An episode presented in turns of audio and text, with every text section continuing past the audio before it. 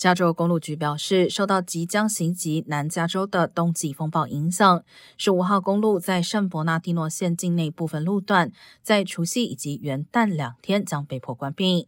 从周六中午开始，一直到周日清晨六点，公路局将封闭十五号公路在 Oak Hill Road 到 Bear Valley Road 两个出口间南北双向最靠近中央分隔岛的一条线道。